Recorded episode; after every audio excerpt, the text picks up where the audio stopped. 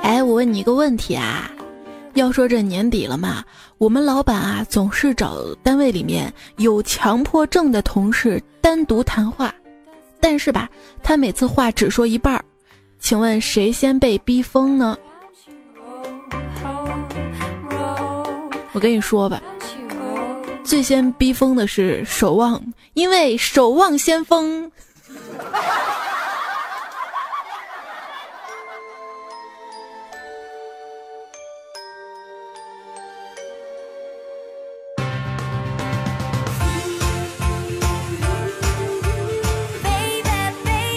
嗨，手机边有亲爱的宝贝们，圣诞节快乐啊！欢迎你来收听突突突突突突突突然出现的守望先锋赞助播出的段子来了！我是他强任他强，我玩托比昂的主播彩彩呀。我的口号是：英雄不朽，彩彩不丑。要说又穷又丑又胖的我，对着天神祈祷：神呐，你让我身上所有的缺点都去死吧！于是嗖的一下，我变成了一个穷死了、丑死了、胖死了的人。要说这女人长得好看，不努力挣钱吧，人家鄙视说是花瓶儿，靠脸吃饭，好吧。那女人出来自力更生吧，又一惊一乍的说：“长这么好看，居然还用自己挣钱。”所以女人丑点好。我告诉自己啊，你看，你连洗澡以后穿秋裤都能穿上去，你还有什么困难克服不了的？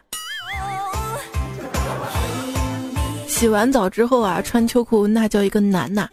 有一次洗完澡之后，我秋裤就突然穿不上了，一下着急哭了，顿时感觉整个人的人生都是那种挫败感。后来找到原因了，因为胖了。真不是跟你们吹牛啊，我当年最瘦的时候也是个胖子，就觉得奇怪嘛啊。多吃一口就要变胖，少吃一口却没有变瘦啊！同理，奇怪的还有迟到一分钟就算迟到，加班一分钟却不算加班，到哪讲道理去？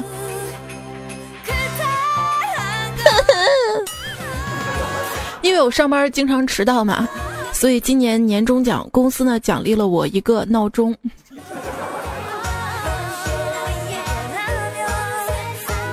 翻了一下日历哈，说这个明年是闰年，农历有两个六月，那我是不是又要多上一个月的班了？不干了，今天我把辞职信递上去。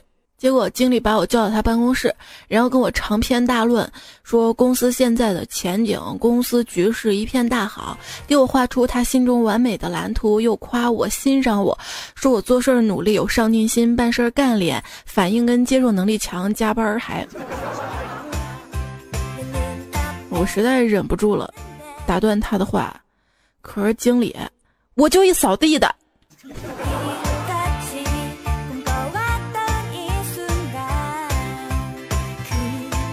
怎样才算一个合格的上班族呢？大概就是不以物喜，不以己悲。物是雾霾的雾，挤是挤公交车的挤呀。雾霾走啦，今儿啊，终于看到蓝天白云啦。下一步我的愿望还想看到蓝天白银。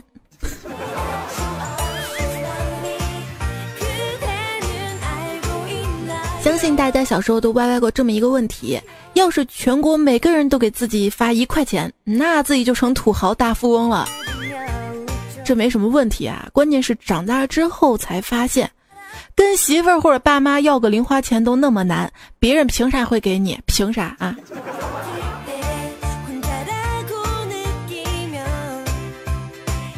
真的很幸运，特别感激找到了婚前婚后态度一样的老公。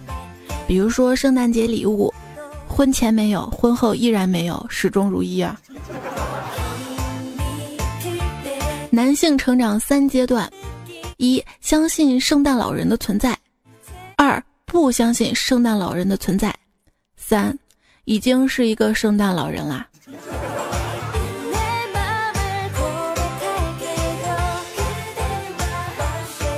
算了，问我妈要，妈妈我要圣诞节礼物。我妈愣了一下，说：“礼物呀，有，保证让你光彩夺人，漂亮的连老妈都不认识。”我心想是不是化妆品啊什么的？我说妈，那你礼物呢？她说：“诶，这位美女，请问你找我有什么事儿？”套路。有人问你要圣诞礼物，你就可以这么 get 起来啊。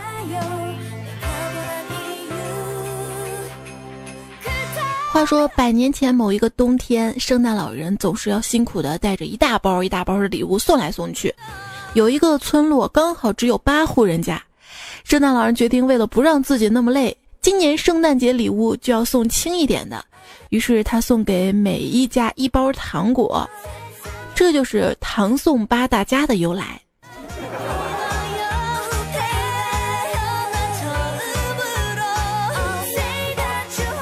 为什么你没有收到圣诞礼物？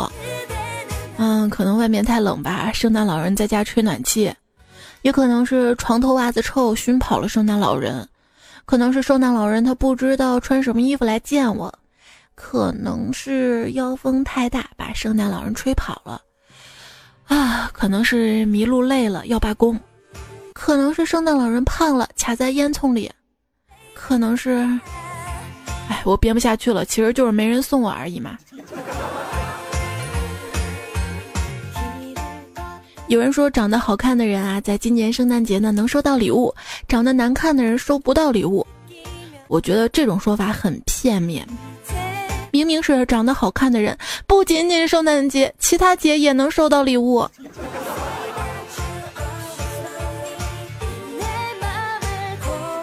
长得不好看的人，到守望先锋也可以收到礼物。欢迎去领取。比平安夜收不到苹果更心酸的事儿，大概就是送不出苹果了吧。有一年的平安夜啊，我们几个光棍逛超市嘛，一朋友说平安夜啊一定要买苹果，代表平安。我想了想说，那再买点橙子吧，代表心想事成。结果旁边一二货接话了，那那一定要再买点柚子。我们俩就没懂呀，这干嘛买柚子呀？柚柚什么呀？只见他唱起来：柚柚切个闹，你是我天边最美的菜菜。能怎样？这个平安夜要是连苹果都买不起，那应该就是叮叮当，叮叮当，穷的响叮当。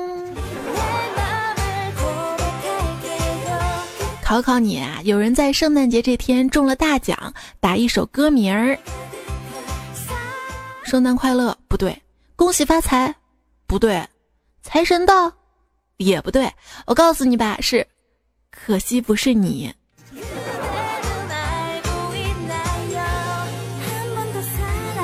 干总老婆喜欢买彩票，几年如一日的买同一个号，每期不落。吵架的时候啊，他媳妇儿都说。我要是中了五百万，我第一件事就是跟你离婚。更多每次听到这儿就笑而不语，一点儿也不担心，毕竟他每期都是跟着媳妇儿买一样的号码，双倍。哼，太机智了啊！讲真，大家长点脑子吧。凡是什么预测股票、金融产品、大宗商品等走势的，不附上对应自己预测的交易记录。那都是空话。我炒股这么多年，总共赚了两个亿，一个是记忆，一个是回忆。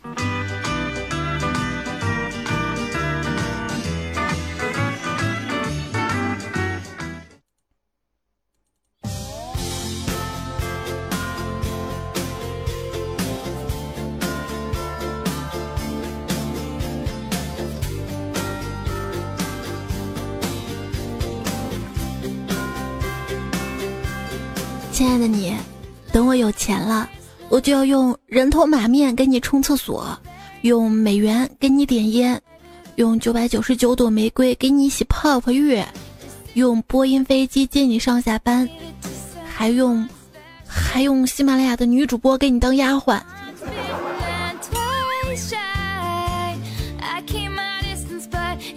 不过我现在没钱，现在呀，想吃点肉都只能去超市吃试吃的。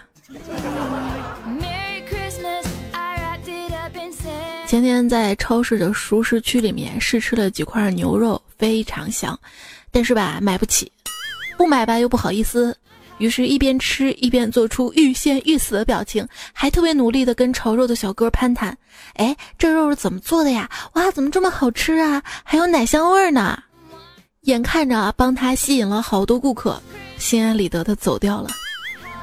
这叫道义有道。小张开了一个超市，老王在超市门口放了一台老虎机。后来超市都是老王的了。我一好朋友叫何勇啊，也是开了一家大型超市。然后他说：“彩彩，我怀疑我女朋友是为了钱才跟我的。”后来吧，我发现我误会他了，他就是为了吃。董明珠董小姐的故事告诉男同胞们。女人如果真的想买点东西，是谁也拦不住的。要是真的要，而你又不给买，自然有隔壁老王给买。王健林小偷五个亿，祝董明珠圆造车梦啊！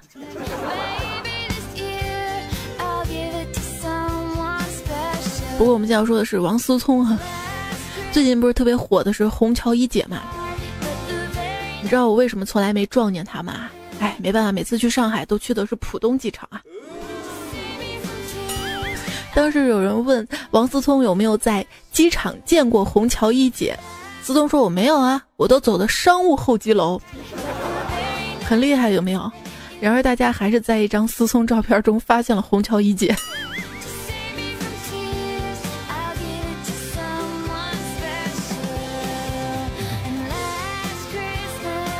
什么叫做抠门儿？在我理解就是，啊，你好不容易买了一个房子啊，装了个门儿，但是吧，舍不得装门柄，每次开门关门都得抠门缝，简称抠门儿。有一种贪小便宜的人，贪到什么境界啊？就是看到无痛人流广告上面说打折，他都想怀一个那种，但是吧，舍不得装门柄，每次开门关门。你说你不是贪小便宜那种人，那我问你，你去没去过肯德基的厕所？你坐没坐过宜家的沙发？那个叫蹭。不是新闻经常说有白领哈，中午呢去睡宜家的床，午休，想让你在床上叫我爸爸，可我却力不从心。也许这就是欲罢不能。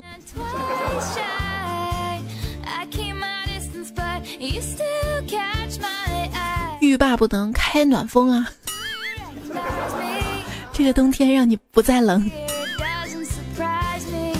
说男子找小姐谈价格的时候，发现啊，这个小姐比别的小姐价格都贵啊，他就好奇的问说：“为什么价格比别人都贵啊？你贵在哪儿了呀？”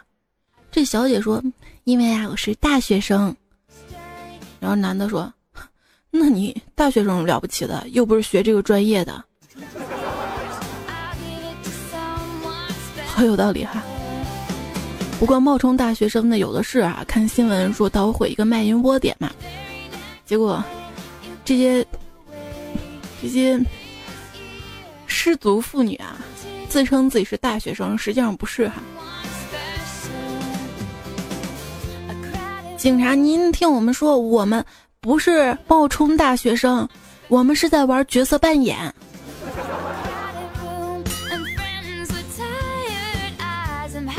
有意思的一个现象啊，是已婚男人被勾引的时候，通常会以我已经结婚了，为由拒绝对方，而从来不是我不要，很有意思吧？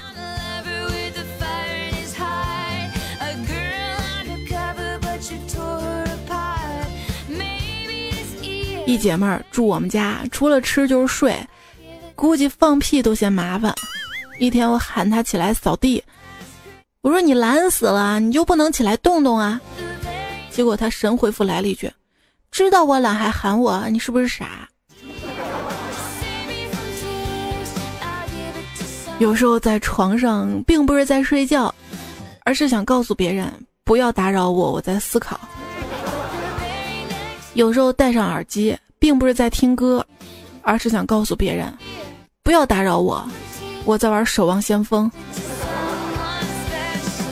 午时已到，越到年底啊，事情越多，拖延症就越厉害，懒癌就复发。我现在只想把自己拖出去斩了。老北京的风俗啊，法场呢都是在菜市口，每集行刑必是人山人海的围观。这刽子手啊，通常啊斩得利落的话呢，会博得满场的叫好。但是有三种人呢，法场行刑的时候是不能喝彩的，要懂规矩知道吧？第一种是斩有官身的人不能喝彩，怕有失朝廷体面；第二种呢，就是斩女人不能喝彩，怕喊出了污言秽语，犹如礼德教化。第三呢，就是斩相声艺人的时候不能喝彩，为什么呢？怕他一听见叫好声爬起来返场，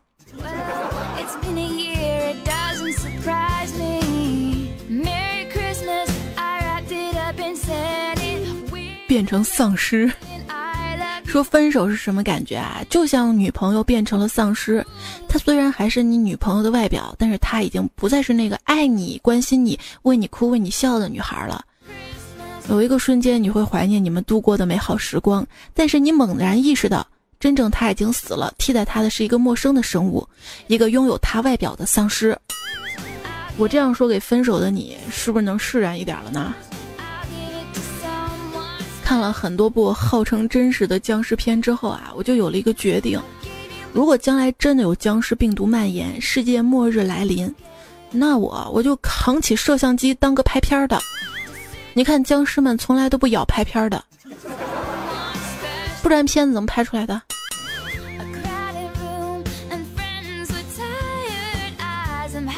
关于世界末日，你知道十九世纪开始各种世界末日的最大敌人是什么吗？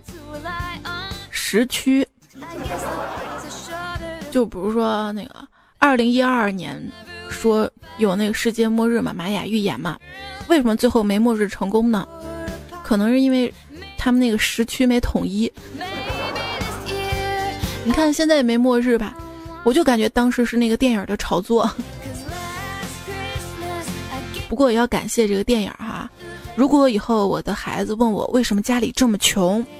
我就会把二零一二电影当纪录片放给他看，然后告诉他，为了这个家我付出了什么代价，你能活到现在是多么不容易啊！我一同事的女儿有一些完美无瑕的逻辑啊，她说世界不可能在二零一二年结束啊。我说为什么？因为我有一瓶在二零一三年到期的酸奶。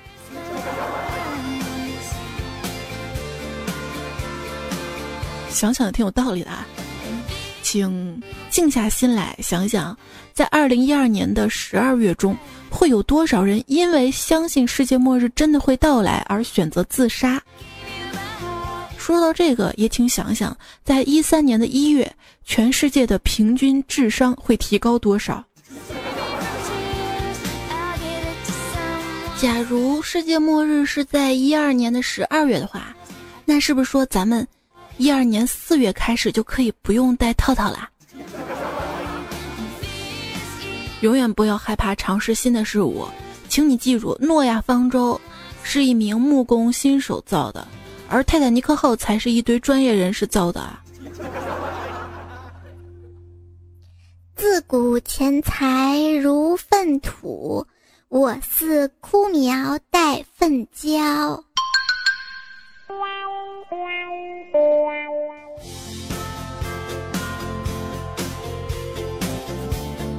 依然收听到节目的是段子来了，我是主播彩彩。在微信的右上角添加朋友，选择公众号，搜“彩彩才是采访彩”，可以加我为关注，每天都可以收到我的推送，也可以收到我的节目。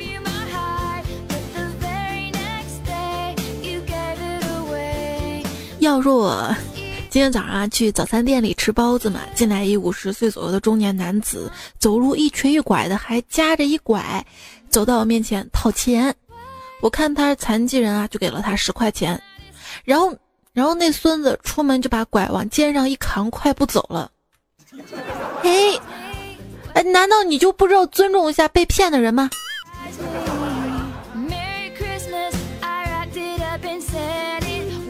经常会遇到利用我们的同情心来行骗的人哈。跟同学去逛街嘛，路上玩着手机，遇到一聋哑人拿着残疾证跟我同学要钱。我同学低着头正在玩手机啊，看到有人递过来东西，以为是发传单的，接过来继续往前走。谁知道，谁让那个聋哑人大喊：“你给我站住！”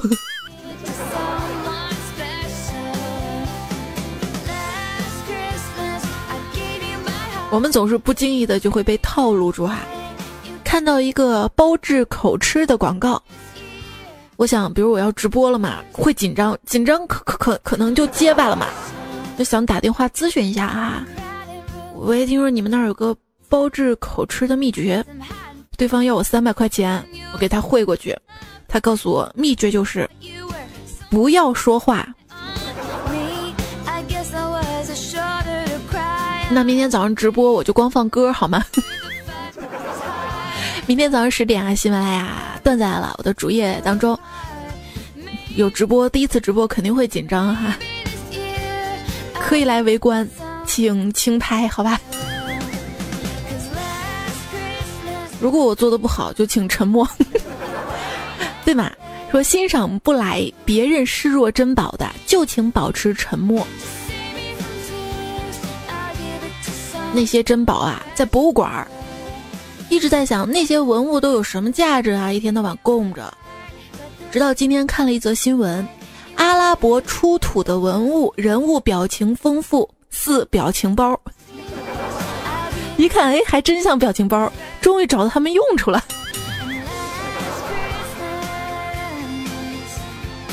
哎，你有兴趣看我在故宫修文物吗？啊，有啊，什么时候去修？我在故宫修文物是电影嘛哈，然后我看微博上面三星堆博物馆表示他们的团建活动就是一起看电影。我在故宫修文物，上了班要修，下了班还要看别人修，那心情。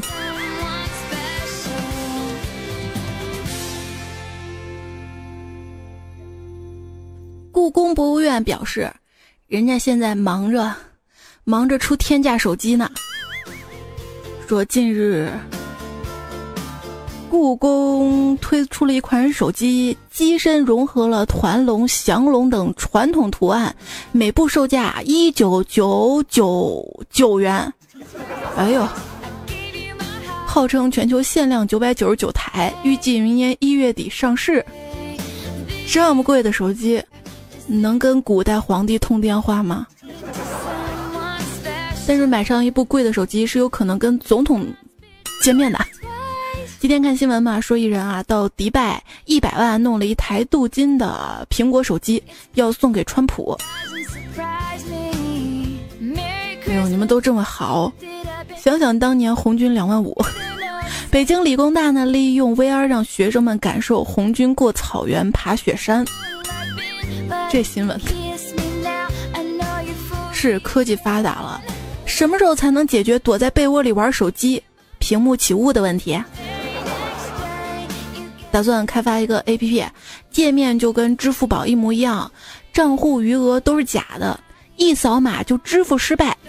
这样呢，跟朋友去吃饭就当着大家面第一个抢着说：“都别动啊，这顿我来结账。”然后无奈加恼火状：“哎呀，这什么嘛付了三次都失败。然后别人就帮你付了既省钱还有面子。这个 app 呢应该叫结账宝。谁来天使谁来 a 轮。支付宝最近出了实景红包嘛哈看大家都玩的比较嗨。我全拍我自己我现在浑身上下可值钱了想想自己走在大街上的气势哼。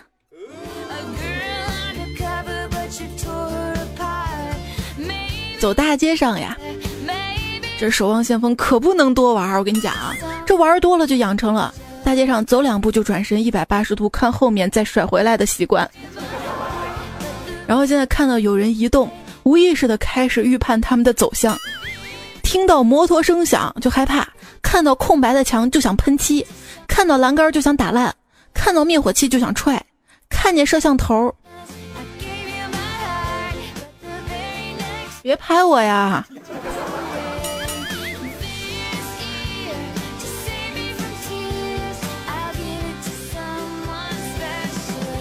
长大了可以玩这些有意思的网络游戏哈，大人管不着。小时候嘛，只能在自己歪歪的世界里面玩角色扮演哈。那个时候玩武侠游戏，扮演高僧的我要对魔教的教主说那句经典的劝告：放下屠刀，立地成佛。然后当时我一时口误，直接说成了“放下屠刀，立定跳远”。正邪两派都吃惊的看着我。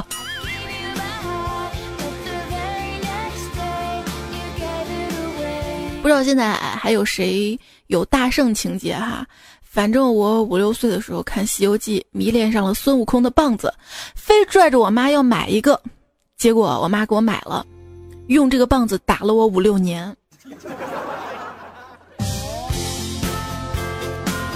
我想大家小时候跟我一样啊，都玩过，就打火机里面那个可以电的那个，拿出来电蚂蚁。现在想想，我们当年那是在帮蚂蚁戒网瘾呐。哎呀，回忆小时候啊，还记得很小时候，我奶奶家养了一只狼狗，我奶奶没事去菜市场买生的鸡架买回来，给这个狗熬汤来吃。现在一晃这么多年过去了，那只狗叫啥不记得了，但每每想起，都忍不住想吃鸡架。就我录个节目，那个声卡上面有鸡架，我也想想吃了。电视上的美食节目，我妈是必看的，不光看，还有一小本记着这个菜怎么做，跟什么搭配有营养，冬天应该吃什么，夏天应该吃什么。可是二十多年了，我没见他做过一样。妈，这个汤太咸了。没事儿没事儿，妈有法宝。只见他边说边往汤里撒了点白色的粉末，说一会儿保证不咸。我说你往里面倒啥呀？他说消炎药。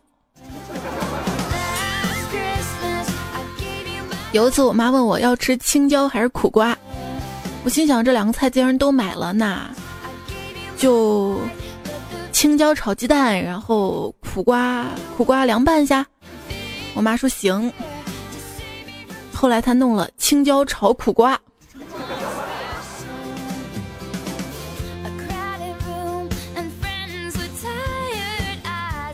陈曦呢说，论做一个西餐厨师的女友是什么样的感觉？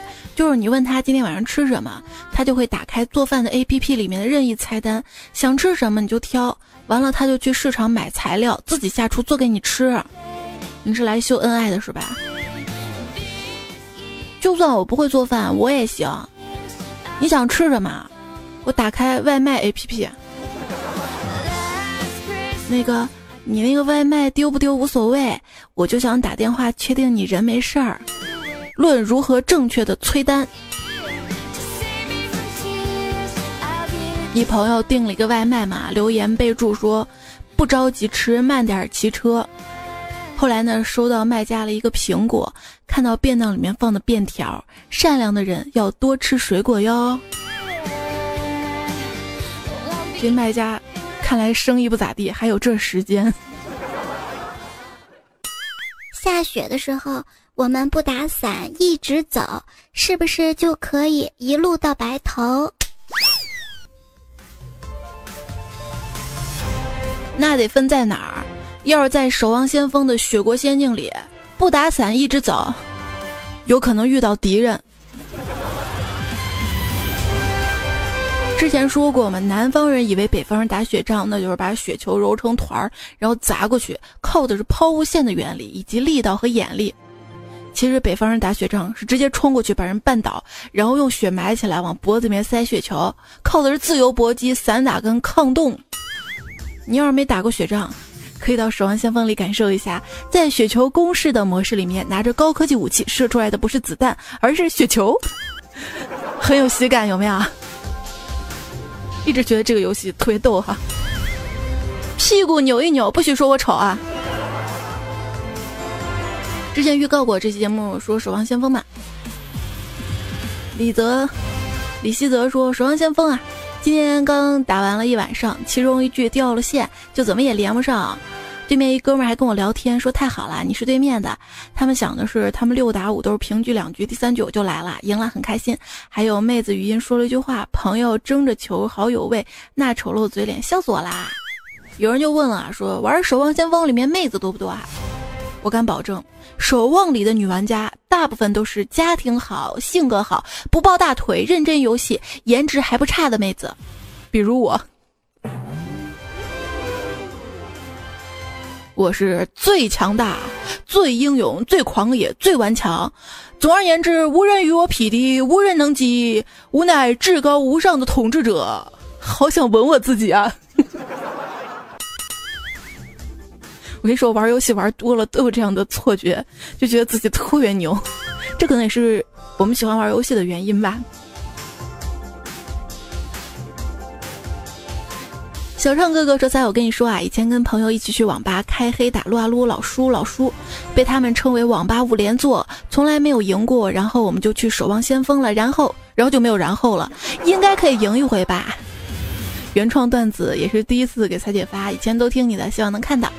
祝你圣诞节快乐，也祝你平时快快乐乐的哈。爱玩游戏的还有温柔的男孩，向兰草说，我的室友喜欢玩游戏，技术不怎么好，另外他有个癖好，喜欢抠脚。”第一次见他边玩游戏边抠脚，我才明白，菜的抠脚原来是这么来的。彩彩的彩彩留言说：“彩彩双十二媳妇儿又剁了我的右手。”大概看了一下订单，主机四千，显示屏一千九，键盘七九九，下面还有十多个我都没看完，已经晕了。可是他买的都是你玩游戏必须的呀。而且你有没有觉得数码产品刚开封的味道是世界上最好闻的味道？开封，包青天那个开封。说河北啊，喜欢管自己叫华北，就像加拿大的华人喜欢叫自己在北美一样啊。那是一种浩瀚。同样道理，自称自己是九八五二幺幺的。其实肯定不是北大清华的，但是自称自己来自 BAT，必然是百度的。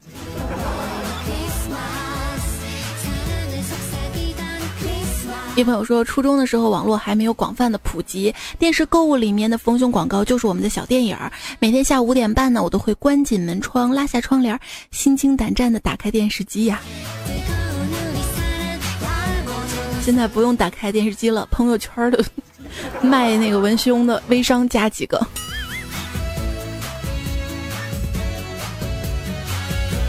有一次我一朋友他失恋嘛，喝醉了，不知道怎么就在朋友圈发了一晚上的内容啊。第二天早上起来，十个微商都把他拉黑了。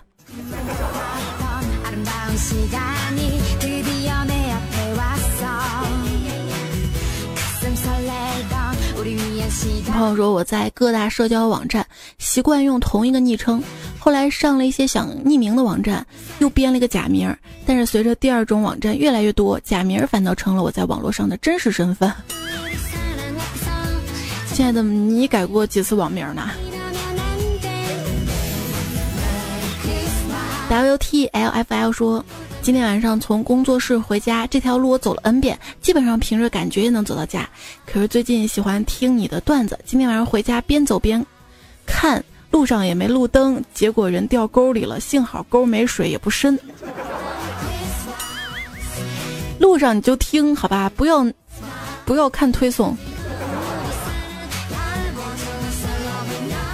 这位朋友叫我这个人不爱笑，说跟女友是异地恋，生活在相距两千里的城市。我曾经认为他是我的动力，直到有一天我坐火车，一口饭没吃，来到他城市，风里有他的味道，却是和一个陌生男人的身影。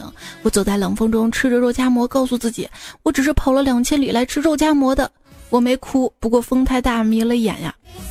这是一个悲伤的故事哈，这个故事就告诉我们，异地恋。就不要坐火车去见，你们一直当动力多好。肉夹馍好吃吗？是来自西安吗？向日葵说，在上次一个人在家上完厕所发现没纸了，就想问一下，这种情况下有什么好的办法？就是说在家里哈上完厕所发现没纸了，这好办呐，脱了裤子拿水龙头冲啊，而且反正家里没人啊。怎么样都能找到可以擦的东西吧。力能康彩彩说：“刮骨疗伤，刮到谢谢惠顾，其实还好啦。要是刮到再来一次，那就惨了。”是啊。逆武飞道说：“李靖老婆怀孕三年六个月都能托塔了，许仙老婆挨着雷峰塔压他那么久，也没见能把雷峰塔托起来呀。”李靖他托的那个是红塔山，你也能托起来。双催落叶多少说，后羿只有十支神箭，第一支故意射偏，想威慑十个太阳，结果没起作用，无奈之下才射掉九个，所以他没箭射月亮了。这位叫祝你幸福说，昨天上午在上班看段子太投入了，我发现你们都喜欢看的，不用听的呀。那我还念吗？看段子被老板看到了啊，下午把我叫办公室说大家都忙，就你没事做，是不是闲呐？然后正好秘书经过，听到老板那么大声喊闲，就给老板倒了一杯水，说老板，你要是觉得闲就喝点水吧。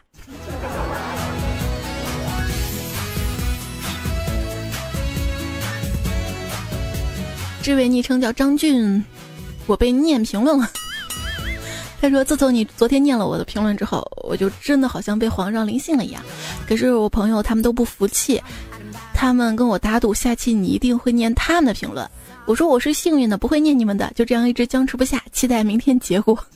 我的三百块钱太开心了，是吗？这下赚三百块钱，咱俩合作吧，分我一半就行了啊。”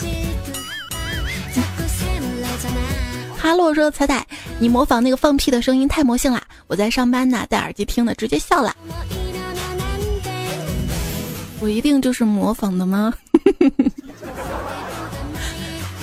陶梦哥哥说：“你每一期开始第一个字就是嘿。如果把所有节目第一个字连起来，就是嘿嘿嘿嘿嘿嘿嘿嘿嘿。谁跟你说我第一个字是嘿的？第一个就是嗨。”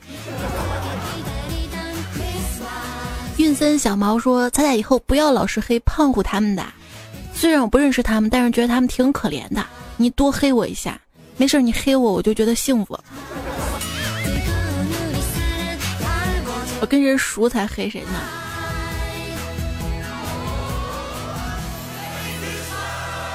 你对我好点，就跟你熟一点。”喜马拉雅山上的蚂蚁说：“吸是雾霾，套多年 A 股，还一生房贷，要 N 年的金牌儿。”默默说：“成都的雾霾多严重啊！上午没去过的地方买菜，手机导航回来，走到小区门口，居然不知道到了，然后走过了，走过了。这是雾霾加路痴啊！就是我在写这两天稿子的时候，发现前天节目不是说雾霾吗？”然后有那么一部分段子，居然给忘了，忘了，所以今天加到前面了。那些年错过的风雨，说兰州人的肺才有这个效果，吃了之后治愈是吗？小罗说一百年前没有变成东亚病夫，不过通过吸霾，终于变成事实了。嗯，还是大家多注意身体啊。建议大家尝试早睡觉、多运动、不吃宵夜、不抽烟、不喝酒、早睡早起，养成一个良好的习惯。久而久之，你就一个朋友都没有了。没事，你还有我哈。谢谢你收听这一期的段子啦，谢谢你的陪伴跟守候。守望先锋就告诉我们要守护的就守护到底，该放弃的就不要回头。谢谢守望先锋对本期节目的大力支持哈。这期节目原创跟提供段子朋友有郑梦真他妈恶、追风少年刘千友、陈良大叔、范建平、短之兽、两色风你嘎、头像只是背景、王玉成、张明旭、中二化粤语老师、英式美品小百科、烧伤超人阿宝、尹教授、安琪宝贝、春裤头发高级个波比、Mr 蜜蜂、急诊科女超人于英、我家盐木木鱼。要特别感谢浩翔帮我找了一些受难的歌曲。浩翔是另外一位主播哈，在有声小说这边。